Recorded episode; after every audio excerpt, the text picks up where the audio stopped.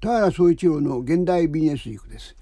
えー、今日のゲストは一粒千円の三宅いちごを作って話題になった農業生産法人 GRA 社長で社会起業家の岩佐弘樹さんです。よろしくお願いします。よろしくお願いします。ここで岩佐さんはその宮城県の山本町ですね。でまああのいちごやってらっしゃるんですがそもそも岩佐さんは東京で IT の会社をやってらっしゃるんですね。うん、そうなんですね。24歳の時に最初の会社を起業しまして、うん、それでそのまあソフトウェアの開発だとか、はい、あまあインターネット関係のビジネスを10年ぐらいやってたんですね。はい、それで3.11のあの東日本大震災が起きて、で岩瀬さんの、えー、その実家のある山本町は相当やられたんですか？相当やりましたね、まあ、人口でいうと約4%ぐらいが津波で死んじゃったと。で死んじゃった死んじゃいましたね。で、うん、大体もうそのいわゆる平野部の半分以上が津波の被害を受けて、でまあそういった線路なんかも流されちゃって、はい、まあ、非常に甚大な被害を受けたというのが山本町の実態です。それでまあ 実際山本町会になってその実態を知ったと。そしてこのいちごのビジネスというか農業を始めになったんですが、はい、これなんでいちごやろうと思ったんですか、うん、まず一つはですね、うん、あのまあ震災復興やまあ東北の地域活性化ってやはりこう産業なくしてはまあ成り立たないという思いがまあずっと地域活性化。あったわけですね。じゃあ何でこう町を建てようかとなった時にそのいちごというものが、えー、山本町に伝統的にこう農業として存在していたと。で私の祖父もたまたまいちご農家だったんですよ。うんで山本町の人に聞いても、えー、自分の町の誇りは何ですかっていう質問をしたら、うん、7割の方がいちごですと答えたわけですよね。うん、で国内にいちごのマーケットって実は1500億円以上のマーケットがあって、これも象徴的にもいいだろうしこう経済的にもいいと。であればこういちごで、えー、一点突破するのもいいんじゃないかというふうに考えたんですね。それにしてもね 岩さんは IT の企業をやっていてそれはうまくいったわけで別に実家やられてもねまた時計戻ってきて IT 企業やりゃいいのになんでわざわざまたその地域の、えー、復興というか地域復興をやろうというふうに思いになったんですか、うん、そうですね。一つはやっぱり震災直後に帰った時に、えまあ、多くのものが破壊されていって、まあ、仲間も死んだ。でそんなのを見た時に今自分がこう経営者として10年間やってきて今この地域のためにこの力を使えないのであれば、こう何のために生きてるんだろうみたいなそういったことを当時考えたんですね。でまあ今こっちにいわゆる宮城県に行かなかったら後悔するというふうに当時感じたんです。うん、なんとかそのその地域復興しなきゃいけないと。そういう使命感に強く感じられた。うんそうですね。当時はもう奮い立った感じでしたね。なるほど、うん、それでまあ復興すればするとすればいちごだと。この山町ってのはいちごが多かったんですか？そうです。いちごの農家さんが、まあ、小さい町なんですけども129軒ぐらいあったわけです。129軒、うん、で、えー、津波でですねなんと125軒が飲め飲め込まれちゃったとほとんどやられちゃった。と、で、まあ、町の、まあ、基幹産業であって、とは言っても出荷額でいうと13億とか15億なんですよ。だけれどもその山本町のそのまあ財政規模が一般会計が30億円ちょっとの町ですから、いや半分、そういう小さい町で15億円の産業って言ったらまあ大きいですよね。それがやっぱなくなるっていうのはインパクトが大きいと思う。だけど山本町の一応は、まあ、盛んではあったけどまあ言ってみれば一種の社用だっていうようなこともおっしゃってましたね。うん、おっしゃる通りです。うん、やはりこう跡継ぎがいる農家さんがほとんどいなかった、でその理由は労働時間が異常にこう長い。あ異常に長いんですか？異常に長いんです。で冷静に時給換算したら、うん、えー、700円ぐらいしか時給換算すると、えー、稼げていない。時給700円。そうですね。でなんで生活成り立ってんのかなと思ってこう紐解いてみるとやっぱりこう朝から朝まで働いてるぐらいの感覚で。朝から朝まで まあ朝あの朝ね早朝4時ぐらい起きて農場に行ってハウスの開け閉めをして夕方摘み取って帰ってくる、ええ、でその後家族全員でいちご詰めをして、うん、えー、市場に持っていくと、うん、まあ、それをシーズン中ずっとやるわけですよね。そういういちごをねやろうと。それにしてもこの岩瀬さんはいちごをまあやるの初めてですよね、はい、どういうとこから始めたんですか？最初はですね地元の農家さんを回っ、うん、とにかく話を聞いたんですね。話を。話を聞くことから始めたと、うん、まあ、ほとんど会える農家さんみんなに会って、うん、えどういうふうにこう経営はどうなのかとか、金はどれぐらい儲かるのかとか、どういうとこが大変なんだっていうのを聞いて、でもいや採算悪いってことは分かったわけだ。分かりましたね、非常によく分かった、はい、で逆にうまくいってる例がオランダがうまくいってるで、まあ、当時ね話題オランダですね、はい、まあ、オランダっていうのは施設園芸のこう超大国なんですけども、まあ、そこに行ってそのまあいちごの生産をこう見学をしたと。あオランダいらっしゃるわけ。はいそうです。いちご勉強しに。はい、はい、でオランダへ行ったら日本と、うん、つまり山本町とどこがどう違うんですか？まず規模が違うわけですね。大体山本町の場合だと大きい農家さんでまた大体ね、えー、40ある40あるというのは4000平米ぐらいの大きさ。はい逆にですね向こうは大きい農家さんは40ヘクタールですよ。40ヘクタール？ですからもう40万平米なわけですね。うん、もうちょっとこう規模が違うわけです。うんっていうことは、えー、管理者の、うん、管理者とかコンピューターとか IT の投資も、うん、薄まっていくわけですよね大きい分。つまりこう規模の経済が効いたようないわゆる工業化が進んでいたというのは、あのオランダの感想でした。具体的にコンピューターってどう何に使うんですか、うん例えば、えー、今日はあったか例えば温度湿度、うん、CO2、うん、えー、日射量、うん、そういったものを、えー、いちごのかいちごにとって一番いい状態にリアルタイムに環境を調整するっていうことをコンピューターにやらせるということですね。例えばそのオランダ方式になると、えー、人間あの数はどのぐらい減らせるんですか？うん。まあ、ここは難しいところで、うん。はい、そこまでこうドーンとこうあのドラスティックに減らすことはできないんです。なぜならこうあのピッキングだとかパック詰めの作業っていうのは依然としてこう手作業だから、うんうん、ただ農業をよく知っているいわゆるこう匠と呼ばれてる人だとか、うん、農業技術者っていうのは、えー、どんなに広くなってもそんなに何人も何も増えなくていいわけですからそこの固定費の部分が薄まるというのが重要なところだと思いますね。なんか前にあの岩瀬さんを来た時岩瀬さんは頼りにされている誰か一人いたんですね。うん、なんていう人ですか？えー、橋本忠次さんといってはい、うん、農業40年ぐらいやってる、まあ、大ベテランの人と一緒にいちごを40年ぐらいやってるわけね。そうですでまあいわばもうプロの職人ですね。はいうん、で橋本さんはだけどそのオランダなんか行くの反対でしょう？もうやっぱ大反対ですよね。うん、なんで IT やるんだと。IT? IT をコンピューター使うんだとか、最初言われたのがもういちごとお前会話しろと。いちご会話。いちごの心を知らなきゃいかんと、うん、で15年ぐらいやってると声が聞こえるようになるから とかそういうそう。そういうところ始まったんですよ、ええ、だからすごく職人としては素敵だなと思ったんですけど、うんうんうん、なんかこうまあ我々がこう産業で街を盛り上げるって言ってるのに、うん、その若い人がね来て15年こう彼の背中を見て、うんごい、まあ、我慢できるかっていうとちょっとできないなと思ったんですよね。だから彼とは相当やり合いましたね当時。やり合ってもでも彼は最後までやってくれたわけですか？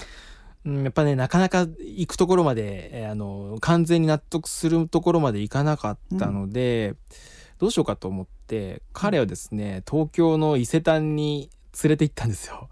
で伊勢丹へ売ろうとした？そうです、はいはい、伊勢丹に売ろうとしたんですね、うん、まああそこはまああの百貨店ではトップの,、まあまあ、あのサイズがあるので新宿に行った、はいはい、そしたら素晴らしいイチゴがあったわけですよ、うん、そしたら彼はまあそれを見てあこういう時代なのかと一言言って、うん、それからこう黙って一緒にやってくれるようになりました。どうこういう時代ってどういう時代なんですか？例えば、うん、彼の時代のいちごっていうのはほとんどまだ熟していないものをもぎ取って、うん、でそれで送り込むわけですよ、うん、だから店に並んでるいちごもまだ熟していないものが並んでたりだとか、それが当たり前、でもそれで百貨店に行くともう完熟のこう一番大きい赤いやつが、あ並んで売っていて例えばそれが一箱何千円だとかっていう、そういった価格がついてるわけですよ。なんでそのその人の時には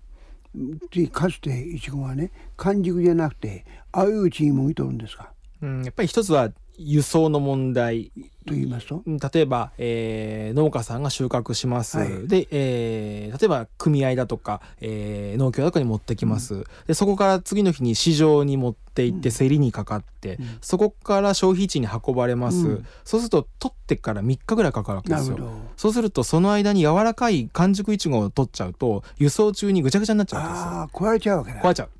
だけれども、えー、青もぎであれば、うん、あ硬いからねまだ。持つでざでも残念ながらいちご青くもいで3日経つと確かに赤くなるんですよ、うん、ちょっとずつ、うん、だけれども糖度は変わらない甘さは。あ赤くなっても甘さは変わらない。変わらない。だからそういうふうな、まあ、いわゆるその売り手側だとか作り手側の都合だけを考えてやってると、そのマーケットのニーズを読み誤る読み誤ってるんじゃないかなというふうに当時。だけど、その伊勢丹へ行ったら大きな完熟のいちごがあったとこれ輸送大丈夫なんですか、うん、これはもう一つ一つねいちごなのに個包装されてたりするわけですよ。いちごなのにあのなんかネットにくるまれて売っていたりとか一個一個売ってたり。包装してるびっくりしましたね。うん、あこういう売り方をすればいちごもちょっと違うマーケットが開けるんじゃないかっていうふうに。その伊勢丹であった大きなね完熟いちごは岩瀬さんたちが作った山本町のいちごと比べて値段どのぐらい違うんですか？うん例えば山本町のいちごが1パック500円で売られていた時に、えー、そういった高級いちごと呼ばれているものは1箱1箱だからまあ12粒ぐらい入って5,000円ぐらいで売られてたわけですよ。円。そうなんです。10倍違う。10倍違う。それでこれだと思ったわけですね。うん、そうですね、うん、それでじゃあその、えー、大きな完熟いちごをしなきゃいけない。どうされたんですか？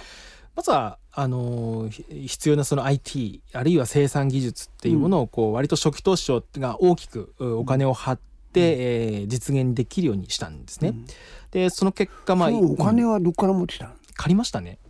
あ貸してですか？2億そうですね。最初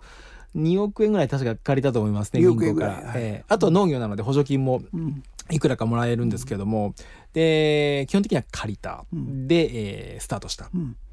えー、システムに投資をしたと。うん、でいちごが安定してできるようになったので、うん、じゃあこれを価格に転嫁するためにどうしようと思って、うん、磨きいちごというブランドを開発したんですね。そうね磨きいちごを開発したと聞くと楽なんで、その新しい大きないちごを開発ってどうするんですか？具体的には。技術的に、技術的に。はやっぱりねあの今までは例えばその橋本忠次さんが朝行ってなんとなくこうハウスを開け閉めて温度はこれぐらいかなってやっていたわけですよ。そうするとですねやっぱりこうムラができるわけです環境に。つまり必ずしもイチゴにとっていい環境だけではない状態が時として起こりうるんです。でそれをコンピューターで、えー、環境管理することで常にベストな状態なわけです。常に光合成も最大化するし、えー、夜は夜で涼しくなるし、まあ、そういった環境を実現することで大粒で糖度が高いものがまずできたっていうことですね。つまり三宅いちごができた。できた、うん、で三宅いちごはど値段どのぐらいですか？えー、っとで一番高いものだと一粒千円で売れましたね、はい、それでワインを作ったんですか？そうですね、まあ、いわゆるそのいちごというのは冬場しかできませんから、うんこうキャッシュフローというのを考えた時に夏に売るものがないとやっぱりこう企業としては成立しないわけですよ。それで何を作るかってなった場合に、まああのお酒当時そのスペインにねその農業の視察に行った時に、まあ、スペインにカバっていう有名なワインがありますね。でそこからねあこれはいいんじゃないかと思ってですね、うん、えー、磨きいちごで、えー、スパークリングワインワインを作ろうと。磨きいちごでワイン作る。そうです。でまあ結果、えー、泡物、まあ、スパークリングワイン磨きいちご無数というスパークリングワインができたわけです。うん、せっかくの磨きなんでそのワインにするならもっと小さい普通のワインあのいちごでいいんじゃないですか。ダメなんですか、うん、やっぱりねあの難しいですね。例えば4月5月ぐらいの時期になると、うん、急に温度が上がってくるわけです、うんうんうん、そうするといちごの糖度も落ちてくるんですね。落ちるんです落ちます、うん、そういった時に磨きいちごのブランドのまま売っていると、まあ、ブラその生食自体のその評判が下がってしまう、うんうん、そういった時は生ではなくて、お酒だとか、そういったものに加工した方がいいんじゃないかということですね、で宮城いちごのワインを作った、はい、でワインはどうでした？ワインはですね非常にその売れたんですね。最初に3,000本ぐらい作ってこれどうやって3,000本も売ろうと考えたのが、おそらく1か月ぐらいで売れちゃったんじゃないですかね。どこどういう形でどういうふうに売ったんですか？最初はですね、えーと、地元の百貨店に買い取ってもらったんですね、うんで、えー、売りました、うん、でその次が東京の百貨店で売りました、うん、ちょっとずつそうやってこう、まあ、高級百貨店中心に販路を拡大していったんです。いちごのワインの特徴は何ですか？ぱり一つはですねいちごまあそもそもまあそほどほど存在しないっていうことと、まあ綺麗なそのサーモンピンクというか赤い色の色が出るわけですね。あとやっぱりいちご日本のいちごというのは香りがすごくこうフルーティーというか爽やかですからそういったものをあの一年中こう感じていただくことができると、まあそういった商品ですね。なるほど。と一応ワインをやることで年中つまり、えー、ビビジネス商売ができるようになったと、はい、いうことですね。Third place. それで今この間起きた時にインドへ行こうとしているということをおっしゃいました、これはどうなってますか今？今ですね、あのー、やっとですねハウス2棟目のハウスがインドにできましてインドでもいちご生産大成功したんですね。どんぐらいの大きさですかインドは？インドの大きさは、えー、20あるぐらいですね。まだ小さいあの小規模な状況ではある、うん。うん、ただそれが高級ホテルに販売が販売開始されていたりだとか、まあ、一定の成功を収めつつあるというのがインドのなんでインドやったんですか？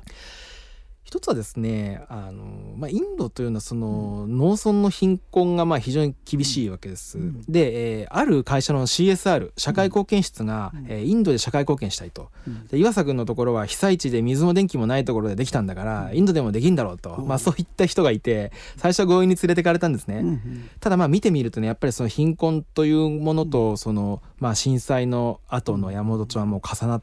て。これはまあできることはやろうと思ってスタートしたんです。なんで貧困が多いんですか？うん、やっぱ一つはですね、やっぱりカーストの問題がカーストですね。カーストカースト、ね、カーストですね、はいはい、の問題やっぱり非常にこう根深いですね。うん、で我々もやはりこう深く立ち入ることはできないんですけれども、うん、まずカースト問題があって。なかなかこう農村部がこう這い上がれるって、まあ、実力があっても這い上がることはまだまだ難しい。あとは、えー、男性と女性の格差、うん、あというのは割とまあ大きいっていうことですね。うん、なるほど。それでインドでいちごを栽培された。インドでいちご栽培する時の苦労話どんな点が大変でした？一つはですね、えーまあ、環境がとにかくインドは暑いですからその暑い中でさ涼しいところが好きなイチゴをどうやって育てるかそうなんだ。イチゴって冬でしょ？そうです日本で。つまり涼しく寒くなきゃダメなんですよね。はい、はいでそこでまあクーリングの技術をどういうふうにインドに持っていくかっていうのが一番難しかった、うん、まあ、結果としてそれがまあ実現できたんです、ね、どういうふうに実現したんですかえー、っとですねいわゆるそのまあ気化熱といってえー、水が蒸発する時に熱を奪う性質を利用して、うん、えー、そういうまあ気化熱クーラーのようなものを作ったんですよ。それで涼しくなったんです。よ。で逆に今ではですねこう日本も夏にいちご作るのは大変難しくて、うん、夏のマーケットのいちごの価格ってのはその高騰しますので、うん。その技術をそのまま日本に持ってきて。インドで成功した技術をそのまま日本に持ってきた、はい、そうですそうです。まあ、そういった意味では非常にその研究開発としてもまあインドは大変こう有用有効だったと。いや今はその、えー、岩さんのいちごは夏もやってるわけですか日本で。やってます。おおすごいインドで勉強してインドでできるようになったそうですね。結果からするとそうなりました、ね、はい、で、えー、インドで今2つ目その、えー、なんていうか。農場。農場を、はい。うん、2つ目の農場はどのぐらいの大きさですか？2つ目の農場も同じように 20R ぐらい。まあでも中規模のまあまあ大きな農場といえば大きいかもしれないですね、うん、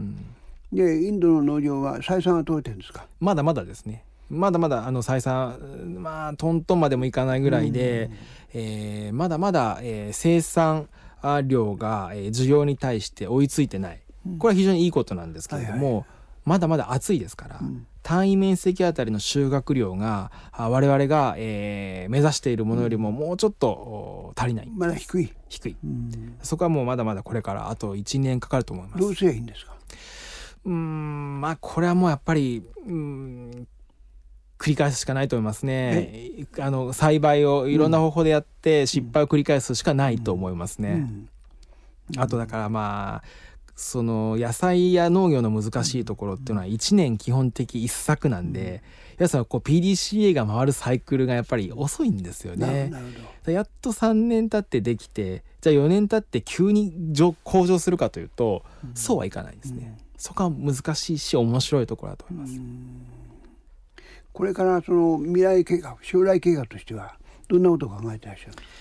一つはですねあのやっぱり日本の農産物のその、うん、まああ評価というのは海外で極め極めて高いんですね。この間ドバイに行ってきて、30ドバイドバイって行ったんですね。で30人ぐらいの企業の中で会社があるんです。